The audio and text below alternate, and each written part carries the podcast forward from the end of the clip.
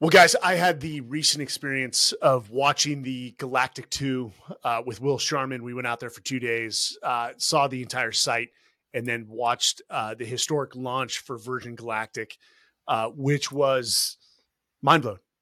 It was mind blowing. And uh, while secretly jealous of the crew that went up, uh, was wildly happy to cheer them on and watch them come back to to space, or I'm sorry, to Earth uh, safely. But today I've got uh, Christopher Huie, uh, for short, Chuie. Uh, of course, with that that name, that was going to happen. Um, Chuie, man, welcome to the show. Thank you, Mike. Thank you for having me. I'm really excited to be here.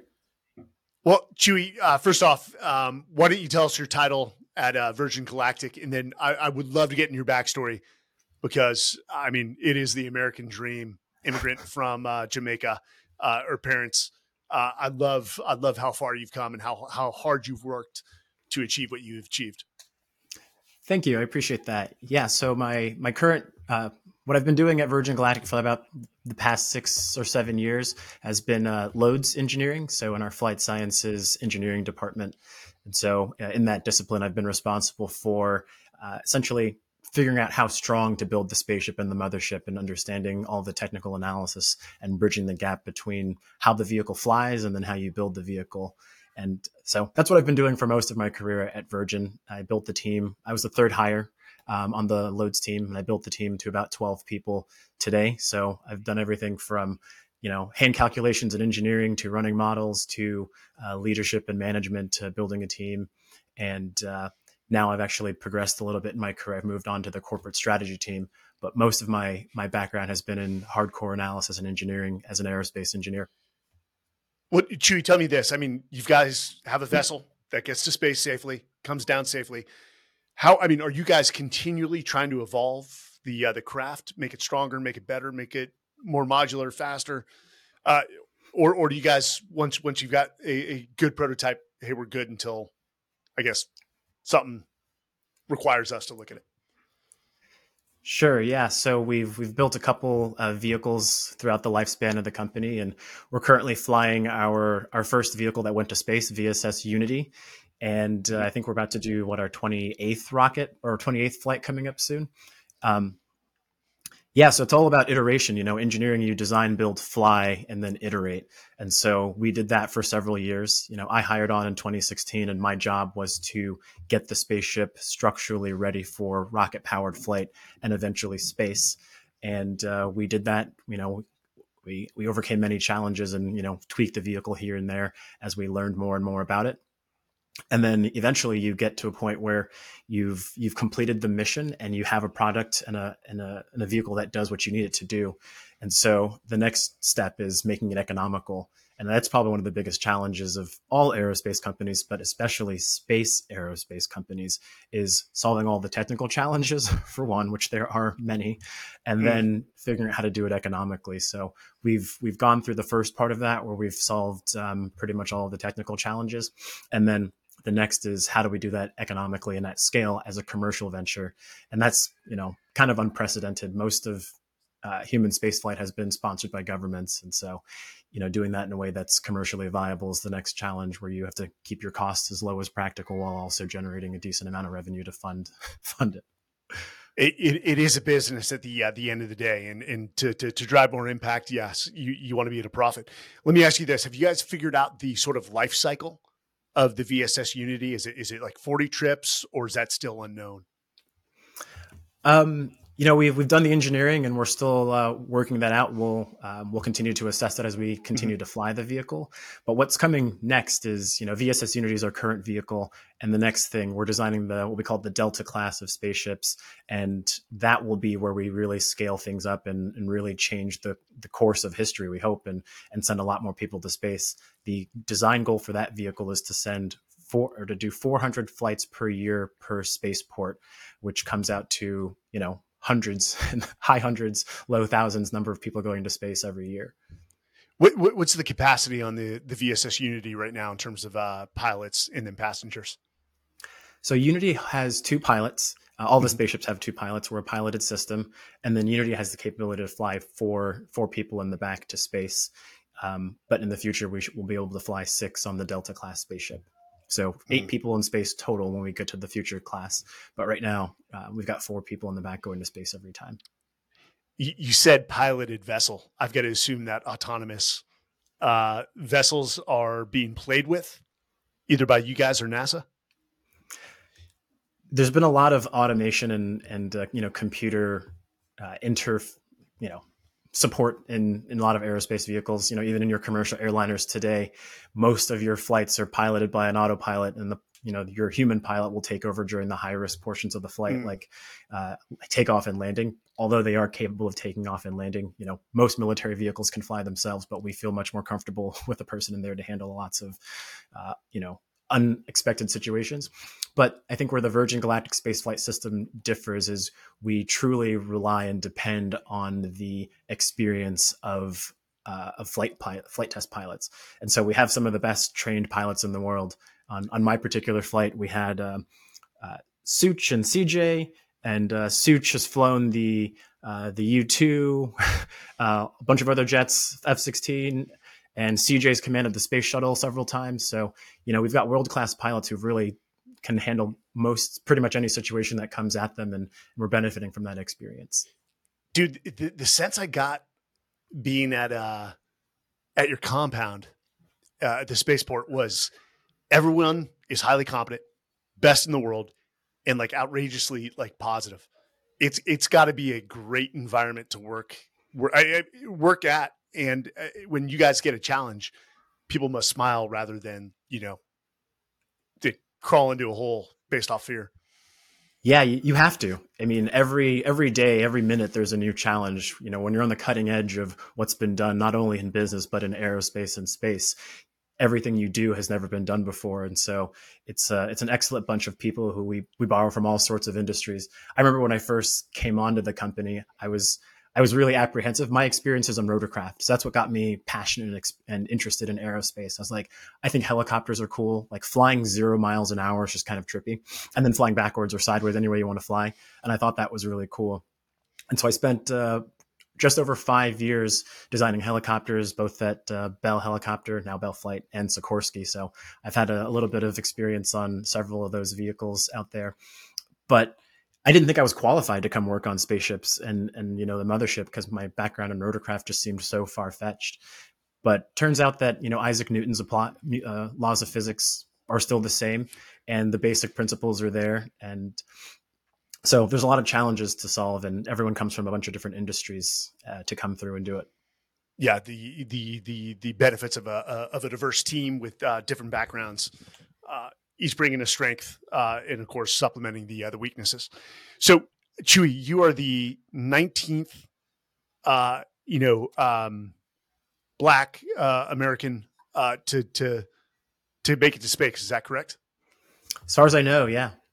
Uh, how does that feel, man? It's it's an interesting like record to hold. It's when I first learned about that, I was honestly pretty. I was surprised and not surprised. I mean, you're like, wow, me, I, I'm, you know, top 20 or first 20 people um, of color to space.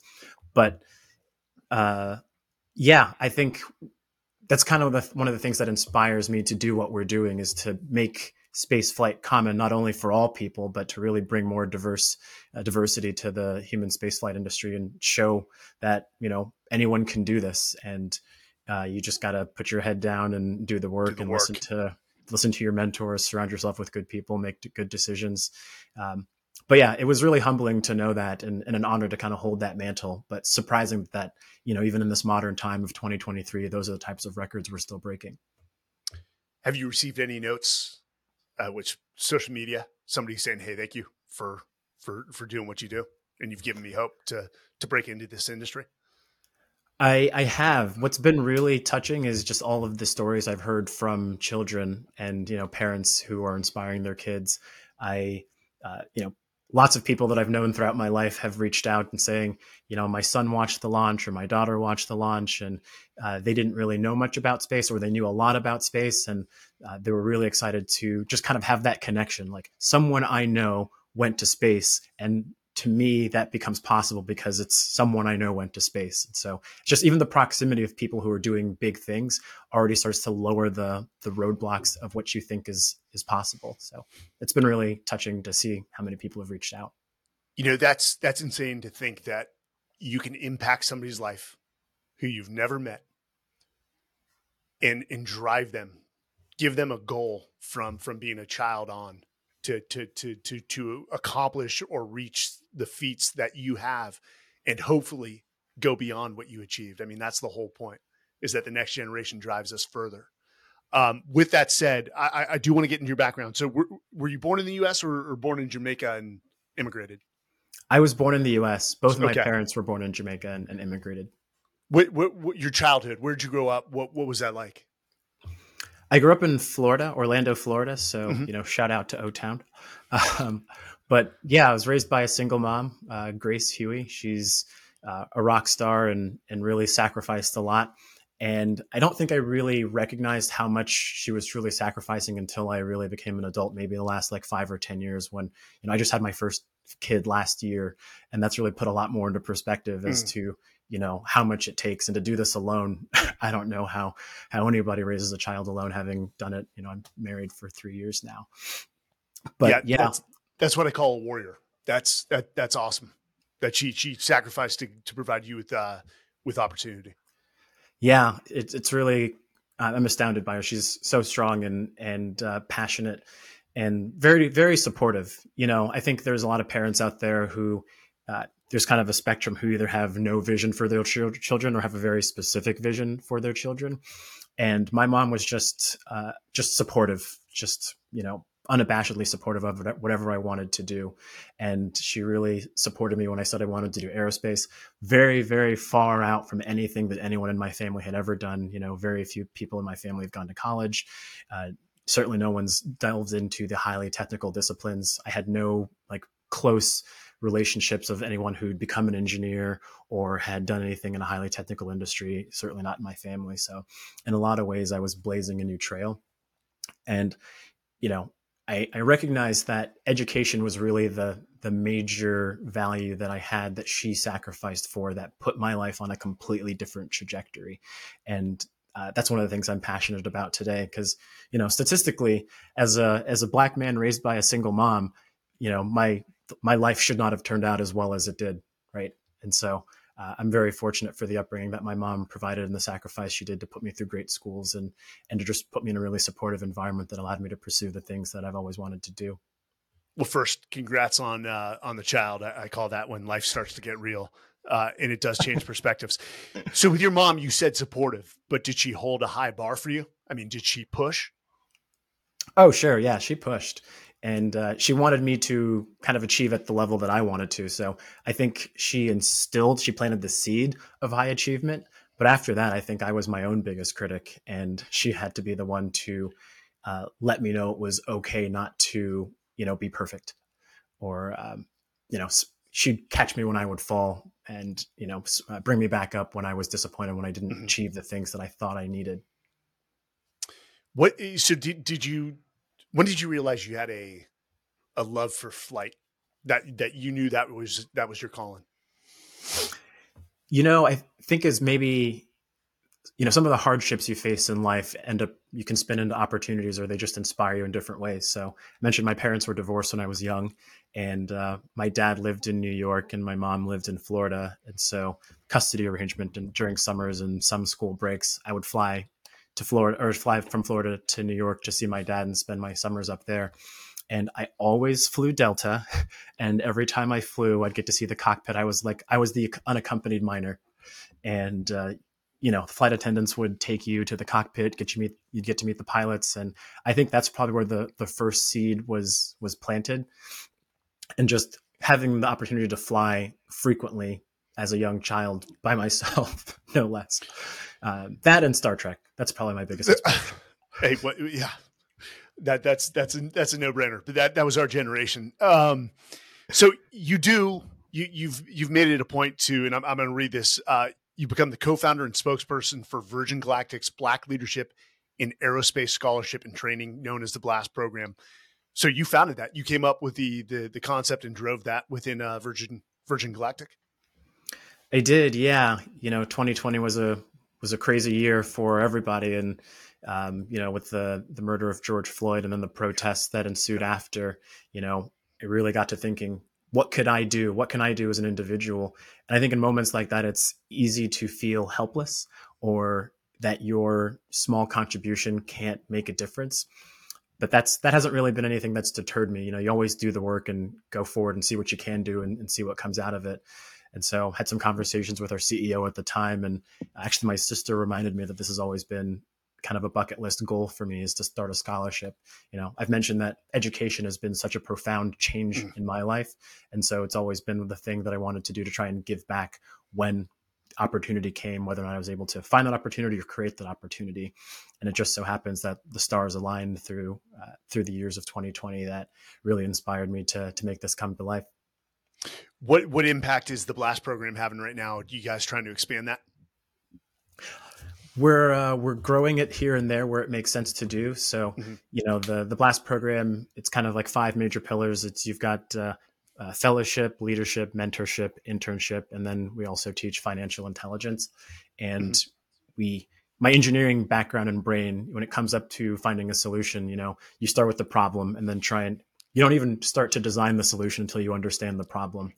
And so I did a lot of research and you know went to my own background to really understand what what this scholarship or what this program needed to be in order to be successful. And so I went into my own background and you know, obviously, uh, socioeconomic status and education and and racial equity all kind of play together. And so, um, the Blast program was was designed with intention to solve a specific problem, and it's it's definitely playing the long game, right? So we're looking at creating leaders you know, right now we've got uh, we're trying to put about ten students through the program each year, and as they matriculate out, we'll bring more students in.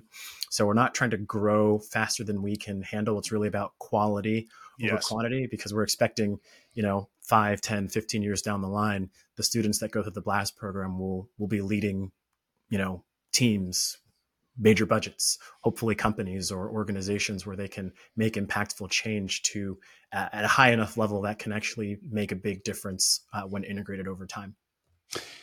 Yeah, that's probably the biggest or the hardest uh, thing for you guys. I know it is for me. Is you want to grow quickly, but if you grow quickly without a solid foundation, then the, then the program uh, the quality goes down. Uh, I commend you for for having the patience to to do it right.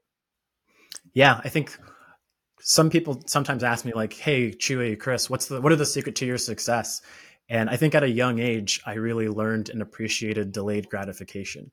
And so I'm I'm the person who's happy to like save my dessert afterwards because I just love the anticipation of, of leading up to it. I save my favorite bite of food on the plate, you know.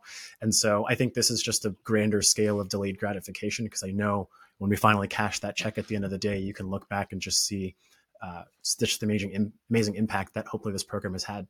I, am assuming you, you know about the marshmallow experiment Stanford. I do. Yeah, I, I probably would have closed out that that research center. All right. Well, I, I, want to talk about Galactic too, because I mean, you guys, and I'm looking at Richard Branson's uh, social media here. You know, several milestones: the first female astronauts from the Caribbean, first mother-daughter duo to go to space, youngest person to go to space, and Anna's uh, like I, I, got to take a picture with Anna. I was I'm like you're you're you're a warrior. You're my hero.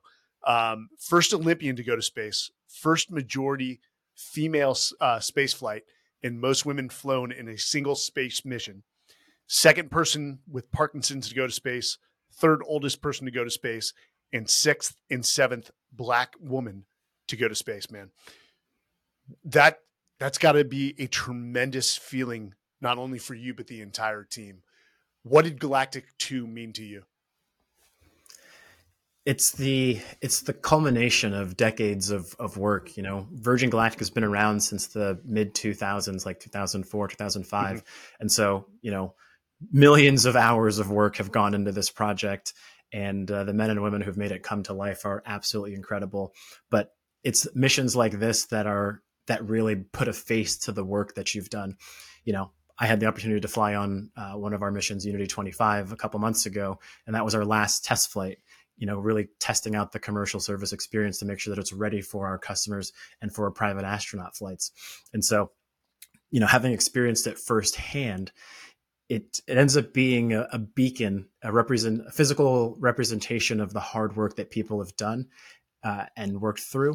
But even more so, it's the impact that it's had on the world and just the ability to dream and to and to break down barriers. And you know there's we've set a lot of records recently and there's going to be more to come just because space flight has been so unattainable. Mm-hmm. and you know we're in this sh- fairly short period of time.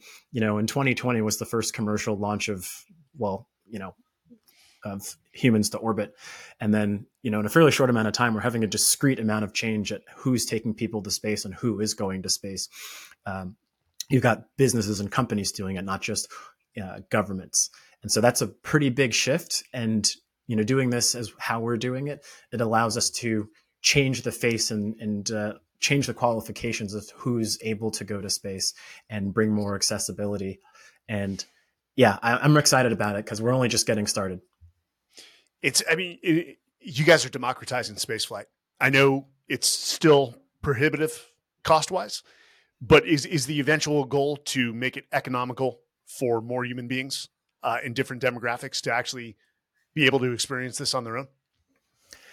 I, I think that's definitely a long term goal of, of the mm-hmm. company. You know, we went from pretty much no access to space to some access to space. So we're we're working to you know create more access. One of our values is space for all, and so you know this last flight was a really an epitome of what that looks like manifested.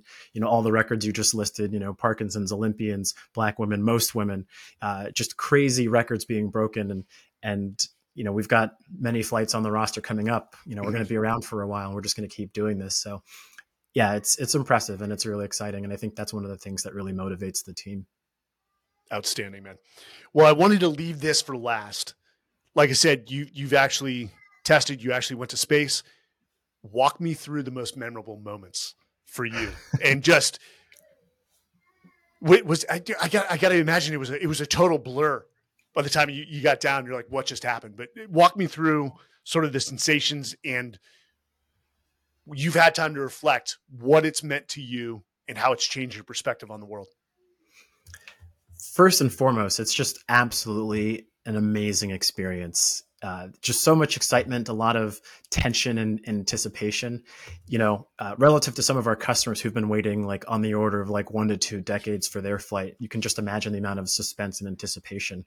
You know, I didn't have to wait quite as long as some of our customers had, but the experience is just this amazing building anticipation and then all of that anticipation gets released all at, at once and so the the training is pretty cool you know you arrive at spaceport a couple days before the flight and you go through your your training. I think the coolest part of training is the high g flight where you get to you know see what how your body is going to react under uh, high forces of acceleration and all of that. And then and then flight day comes and you just can't help but pinch yourself at every moment. You're like holy crap am i really doing this? Am i here? Is that our spaceship? Are they loading it with rocket fuel? Is that is everyone here uh, just send little old me to space you know it's it's a pretty humbling experience just altogether and the physical and mental preparation and i think it's as much a, a mental and emotional experience as it is a physical and, and visceral one and you know riding a rocket is pretty much what you expect. It's it feels like riding a rocket. and I love the contrast of it though cuz you go from the most force, you know, you ride the rocket, you get pinned to the back of your seat and you this amazing acceleration and then as you look out the window, you see the window, you see the sky change from black or from mm. blue to dark blue to black. And then out of the corner of your eye, you see out the window, you see the earth come into view and you're acutely aware that you are not on the earth because you can see the earth and so going from this high acceleration, high octane adventure, high adrenaline to the rocket motor cuts off and then just pure silence and you're floating. And just the juxtaposition between those two events is pretty cool and, and mind boggling. And and then you get to float free and weightless in the cabin and you lose all sensation of your body because it doesn't matter whatever it's there. It's you're just a meat sack for a couple minutes. And you just become like you just get sucked into the view of the earth. And it's the most majestic calming peaceful thing. Uh, i call it earth gazing. Every time i type it out into google or into microsoft word it's like that's not a word and i think that's a really It uh, is now yeah, you know, we have to we have to invent new words, right, Yes. to really describe uh, the next space flight. Actually, I have a. I wanted to share one thing. So uh, once we landed fr- uh, back to Earth after the space flight, you know, the whole journey takes about ninety minutes. But once we landed back on the ground, uh, I was able to get one of my notebooks and I wrote down every word that came to mind just to try and capture the moment as best as I can. And so I'll show you real quick, just so you get a sense of just like the scatter of words that that came to the page. But You, have, you are going to have to send us a picture of that. I, I, I want it up close, if you're willing. If you're willing. sure, yeah, I don't mind. It's uh, it says space, wow, awe, pure, gorgeous, beautiful, endless, serene, love, you know, precious, thin, shocking, and then possibly my favorite, holy fucking shit, you know, you know that was a pretty big one, and uh, I said something similar when the rocket when the rocket lit as well. It's it's an amazing experience that is highly memorable and it has a just impacts you in a way you can't really expect or anticipate. It was amazing. Did Did you have an agenda of like when I'm in space, I'm going to identify this this this spot of the uh the Earth, either Orlando? Did you have an agenda? Oh, it's so funny you asked that question. I did. So, and I think it's a, you know, the spoiler alert is your perspective changes once you see the mm-hmm. Earth from space. And so we launch out of New Mexico at Spaceport America. And I, before my flight, I was studying the New Mexico landscape. So when I looked down, I could, you know, pick out the features like White Sands National Park right next to White Sands Missile Range and, you know, the Colorado River and all these different geographical features. And then when I got there, I looked out the window and to my surprise, I wasn't even looking down. I was looking out. I was just shocked at how far you could see. Like from the height of space, you can see around the horizon or around Earth.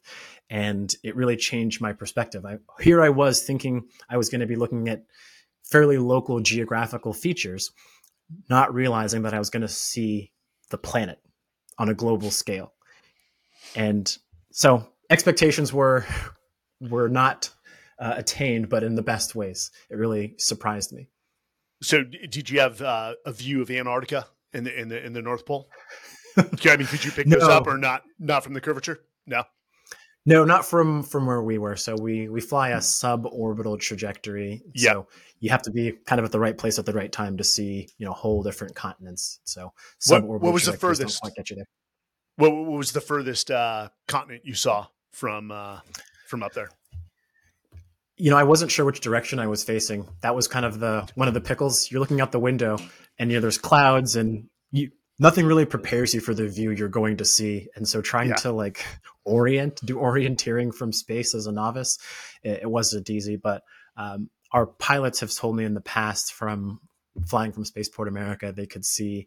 You know, all the way into the Gulf of Mexico or past the Baja Peninsula into the Pacific. Okay. And so, you know, here I was looking, expecting to see New Mexico, and really you can see the entire Western Americas. The the, the continental uh, U.S. Yeah. What what about reentry, man? I'd like. I- think I'd love every part in reentry, just by nature of coming on the opposite axis and then eventually flipping over to the to the belly. Were you a little little nervous for reentry?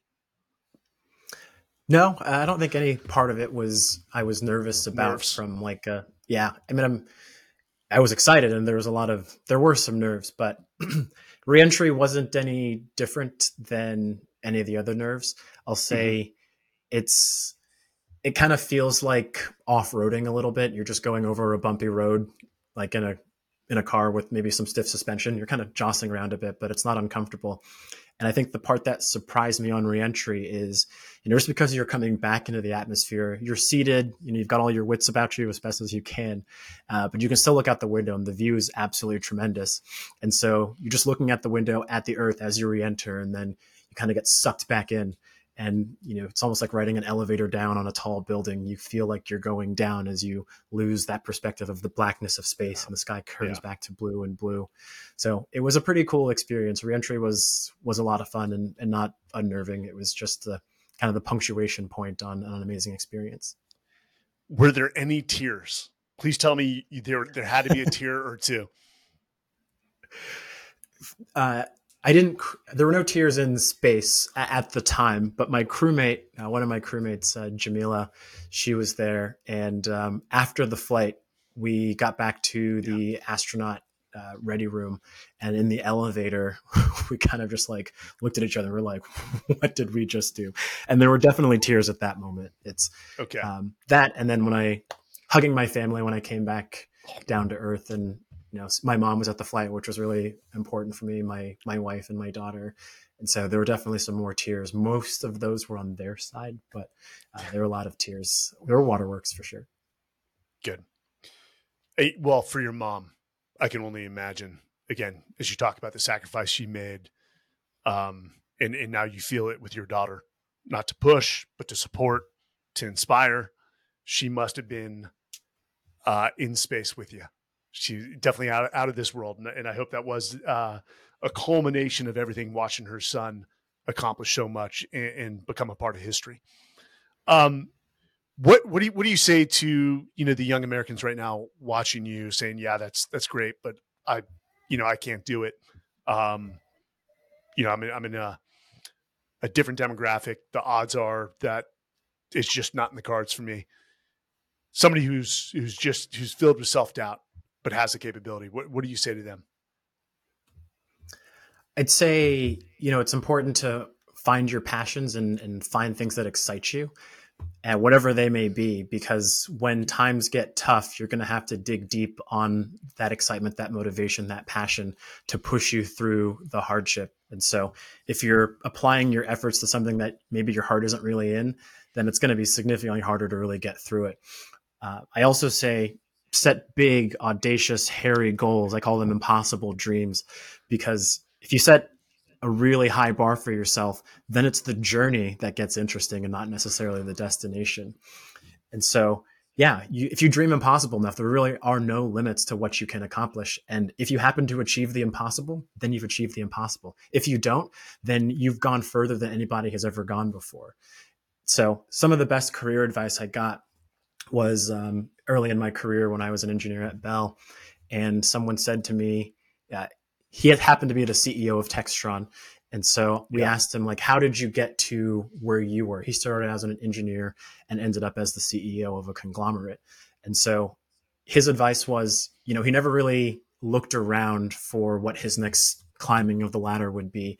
He just kept his head down, did really good work, and focused on being the best that he could be at any given moment, at any given time. And then from there, opportunities start to come. And so, what I add on top of that experience is as long as you're surrounding yourself with with good people and you work hard and you put in the work and you push yourself then opportunities will come to you. And then you just have your pick to see if the next step aligns with what your goals are what your dreams are. And so yeah between surrounding yourself with good people and working hard i think that's that's the big thing understanding what your motivations and what your dreams and your passions are. Chuie if i had a bigger audience we would we would literally capture that piece right there and make it viral. Uh, amen. You're a walking testament to that. Um, thank you it's you know I'd like to surround myself with people one that are better than me because uh, they push me, but two I always say they have a mindset of making the seemingly impossible possible, uh, yeah. and I get to go along for the ride. Always the bridesmaid, never the yeah the bridesmaid. Um, Chuie, can you give give us any insight to the next launch? What's coming up for Virgin Galactic, or right now is it close hold?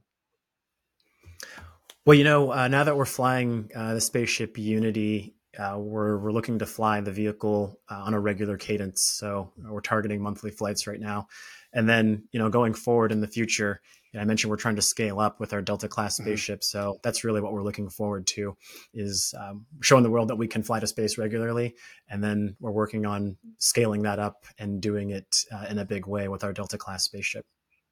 Well, I'm excited to watch. Uh, Chuie, I can't thank you enough for uh, for joining us. Uh, and I can't thank uh, Virgin Galactic enough for having us out to watch uh, the Galactic 2 uh, mission. Uh, it was almost like a, uh, a milestone in my life just to be there and, and experience firsthand. So thank you. You're welcome. And I think it's awesome that you got to experience the flight in person. Can I just ask, because I remember the moment when it first happened to me, when you were looking up and you saw the rocket motor light and, you know, the boost part of the mission happen, how did that feel? I looked at Will, uh, who's uh, one of my partners, and I said, "What they must be feeling right now." Um, but just it, the the fact that it was so visible from the ground, uh, I was happy for for you know the the whole crew. Uh, again, secretly jealous, but man, I, like I wanted to be there with them. But um, just watching them do it, you, you know, I, I I've learned to take a lot of pleasure and gratitude in watching other people accomplish amazing things. And when you find gratitude and joy in that, it almost becomes like your own. I don't know.